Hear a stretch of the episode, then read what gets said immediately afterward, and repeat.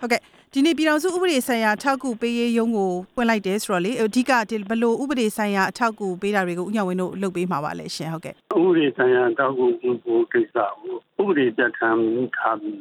အဲ့ဒီဥပဒေအရအဖွဲ့ဖွဲ့ဖို့လိုလာတယ်အဲ့တော့အဲ့ဒီဥပဒေအရအဖွဲ့ဖွဲ့ပြီးတော့ အခုဇုံမှစပြီးတော့ဇုံမှတစ်ခုဖွင့်အောင်ဒါပထမဦးဆုံးအစပေါ့ ဟုတ်ကဲ့ဆိုတော့ဘလို့ဥပဒေဆိုင်ရာအထောက်ကူပေးတာတွေကိုအဓိကလုပ်ဖြစ်မလဲရှင်ဟိုဘလို့အမှုတွေကိုဆရာဦးညဝင်းတို့အနေနဲ့လိုက်ပေးပါ တော့အမှုမျိုးသားမခွဲခြားပါဘူးเนาะအမှုနဲ့တရားစွဲဆိုခံရတဲ့ပုဂ္ဂိုလ်တွေက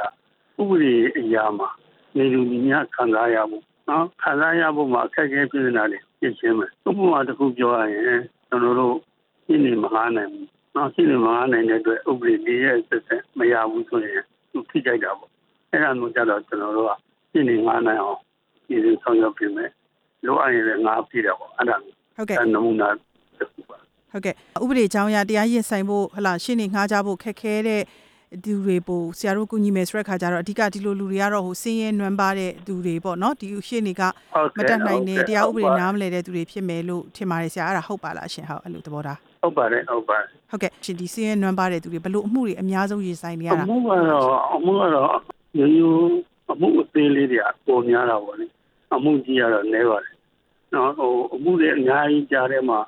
ဆိုရင်တော့အမှုကြီးတာနည်းပါတယ်အမှုတွေတွေများပါတယ်ဘယ်လိုအမှုမျိုးလဲဆိုတော့ပြင်းမကန်နိုင်ဘူး။ံပြကြတာဘာညာအမျိုးစုံပေါ့အစုံရှိပါတယ်ဒါကတော့ဟိုအရေးအတွက် data နဲ့ပြောဖို့တော့ ဟုတ်ကဲ့ဥပဒေကြောင်းအရာတရားရင်ဆိုင်ဖို့ခက်ခဲရှိတဲ့သူတွေထဲမှာအများစုတွေ့ရတာလေဥပမာမြေယာပြဿနာတွေရှိမယ်အလုတ်သမားပြဿနာတွေရှိမယ်ဒါတွေကိုရောဆရာဦးညောင်ဝင်းတို့လိုက်ပြီးတော့ကူညီပေးဖို့တွေရှိမလားရှင်ကျွန်တော်တို့အ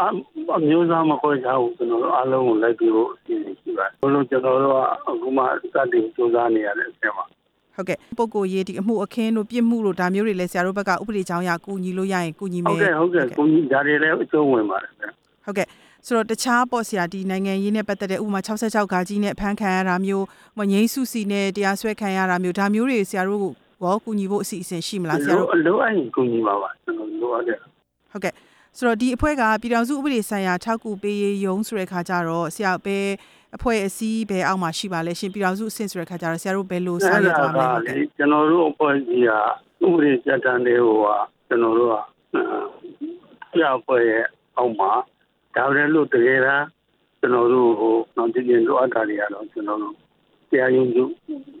တရားတော်တော်အနေနဲ့တော့အကူအညီပေးပါတယ်သူတို့အကုန်လုံးဆောင်ရွက်ပေးပါတယ်ဟုတ်ကဲ့အခုဆရာဦးညောင်ဝင်းဦးဆောင်တဲ့ဒီပြည်ထောင်စုဥပဒေဆိုင်ရာထောက်ကူပေးရေးယုံတွေမှာမဘသူတွေပါဝင်မှာလဲရှင်ဒီဥပဒေပညာရှင်တွေထဲမှာလေဥပမာဒီပြင်ပမှာရှိနေကြတဲ့ဥဥပပဒေဒေပညာဟုတ်ရှင်ကဲ့ကျွန်တော်အပါဝင်9ယောက်ပါဟုတ်ကဲ့နောက်တော့ဌာနဆိုင်ရာတွေမှာနော်ဥပဒေဆိုင်ရာနဲ့ပတ်သက်ပြီးတော့သိတမှုရှိတဲ့ ပုဂ္ဂိုလ်6ဦးအားလုံးပေါင်းသုံးဦးပါဟုတ်ကဲ့ပြင်ပမှာရှိနေကြတဲ့ပေါ့နော်ဥပဒေဆိုင်ရာအဖွဲ့အစည်းတွေနဲ့ရောဆရာတို့ပူးပေါင်းဆောင်ရွက်သွားဖို့အစီအစဉ်ရှိပါလားရှင်ဟုတ်ကဲ့ရှိပါတယ်ကျွန်တော်တို့အခုစတင်ဆက်သွယ်နေပါတယ်ကျွန်တော်ဒီနေ့ပုံမှန်မှာလည်း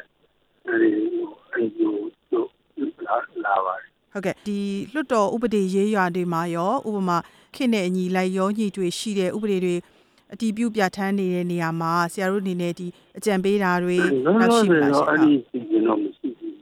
မရှိဘူးကြီး။ဒါလို့လိုအပ်တဲ့အခါကျွန်တော်တို့ဥပဒေဆိုင်ရာတွေကလိုအပ်လာတဲ့နိုင်ငံတော်ဘာညာဆိုရင်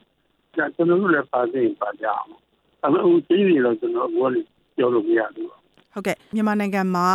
ဒီနိုင်ငံတကာအဖွဲ့အစည်းတွေသတင်းလွတ်လပ်ခွင့်အဖွဲ့အစည်းတွေထောက်ပြနေတဲ့ Writers သတင်းသမားနှစ်ယောက်ဖမ်းခံထားရတဲ့အမှုနဲ့ပတ်သက်ပြီးတော့လဲဆရာဦးညောင်ဝင်းရဲ့သုံးသက်ချက်လေးသိချင်ပါတယ်တယောက်တည်းအမြင်ပြောလို့ရှိရင်ဒီကလေးတွေပြမှုကျွလွန်တာကျွန်တော်ကမတွေ့ဘူး။မတွေ့ဘူးဆိုတော့ကျွန်တော်အမှုကိုအစဆုံးတော့မသိပါဘူး။သတင်းတွေမှာ တွေ့တာ။ကျွန်တော်ဘာပြောချင်တာလဲဆိုတော့ဘယ်လိုလဲဆိုတော့တိုင်းစာသားတွေတွေ့ရ။အဲ့ဒီတိုင်းစာသားကကျုပ်ဝတ်ဖြစ်ဖြစ်ရှိတယ်။ဒါပေမဲ့ဒီတိုင်းစာသားကတော့အဆုံးဖြစ်နေဆိုတဲ့အကျိုးတွေအတော့မပြုတ်လည်းနဲ့ပြမှုမမြောက်ဘူးလို့ကျွန်တော်တို့အဲ့ဒီမှာဟုတ်ကဲ့ဆိုတော့ဆရာဥပဒေပညာရှင်တယောက်အနေနဲ့သုံးသက်ချက်နဲ့လေဒီ Writers သတင်းသမားနှစ်ယောက်ရဲ့အမှုဘယ်လိုဖြစ်လာနိုင်ခြေရှိပါလဲဆရာဦးညောင်ဝင်းအမြင်နဲ့သုံးသက်ချက်လေးသိချင်ပါတယ်ရှင်ကျွန်တော်အဲ့ဒါတော့သုံးသပ်လို့မရဘူး။ဘာလို့ဆိုတရားရုံးမှာအဲလုံးနေတာကျွ န်တော်ဘယ်လိုဖြစ်နေတယ်လို့ကျွန်တော်မပြောနိုင်ပါဘူး။ဥပဒေအညီအကိုပဲပြောလို့ရပါဟုတ်ကဲ့လောက်ကြံခံလိုက်ရတဲ့ဒီ NLD ပါတီရဲ့ဒီဥပဒေအကြံပေးဥကိုနီအမှုနဲ့ပတ်သက်လို့ရောဘယ်လိုမြင်ပါလဲရှင်ဒီအမှုကအခုကြာနေပြီထူးခြားတဲ့ပြောင်းလဲမှုဒီအမှုစစ်တာလည်းမထွက်တဲ့ခါကျတော့ကျွန်တော်ဒီအပေါ်မှာဟုတ်ကဲ့ဒါလည်းတရားရုံးနဲ့ဆောင်ရွက်ချက်တော့ကျွန်တော်လည်းဒါလည်းကျွန်တော်ပြောလို့မဖြစ်ပါဘူး။နောက်ပြီးကျွန်တော်သူ့ရဲ့ရင်းနှီးရဲ့မိတ်ဆွေတွေက live ပေးနေတယ်ဒီအဲ့တော့ကျွန်တော်လည်းအသေးသေးသိမသိဘူး ဟုတ်ကဲ့ရှင်မြန်မာနိုင်ငံရဲ့အခုတရားဥပဒေပေါ့နော်တရားစီရင်ရေးအပိုင်းတွေမှာလေဥညာဝင်အမြင်နဲ့သုံးသပ်ချက်သိချင်ပါတယ်အထူးသဖြင့်တော့ပြစ်မှုပိုင်းတွေမှာလေဒီရဲတွေရဲ့လှုပ်ဆောင်ချက်တရားရုံးတွေရဲ့လှုပ်ဆောင်ချက်တွေအပေါ်မှာအတော်လေးဝေဖန်ထောက်ပြနေကြတာလည်းရှိပါတယ်ဆိုတော့မြန်မာနိုင်ငံလက်ရှိမြန်မာနိုင်ငံရဲ့တရားစီရင်ရေးပိုင်းဒီမှာဆရာအမြင်နဲ့သုံးသပ်ချက်သိချင်ပါတယ်ရှင်ကျွန်တော်တို့တရားစီရင်ရေးမှာလေနေ့တူကဥပဒေနဲ့မညီတဲ့အပြုအမူတွေတော့အများကြီးဥပမာပြဟို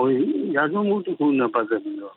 လူတယောက်ကိုချုံနှောင်ဖို့လိုအပ်တယ်လို့တရားစွဲအဖွဲ့ကြီးရေးဆလို့ရှိရင်သူကတရားရုံးကိုသွားပြီးတော့ချုံနှောင်ဝယ်စားတောင်းရတယ်ယမန်ပေါ့ယမန်ကြီးတော့ချုံနှောင်ဝယ်တောင်းတယ်တရားရုံးကချုံနှောင်ဝယ်တောင်းတယ်ပြရမယ်လို့ဥပဒေမှာလုံးဝမပြောပေးလိမ့်မပေးလိမ့်ချင်းနေရအောင်အဲ့လိုအဲ့လိုချင်းကြီးဆုံးပြတာကျွန်တော်မမြင်ရဘူးအဲကျွန်တော်တို့လုပ်ခဲ့တော့လည်းမမြင်အောင်ဘူးလည်းအဲ့လိုမကြောက်ဒါဥပဒေနဲ့အညီဆိုရင်ချုံနှောင်သိမသိဘူးတရားရုံးကဒီစစ်စစ်နဲ့အဲ့ဒီဆက်မှာပါအာချုံနှောင်ဖို့လိုအပ်တယ်ဆိုရင်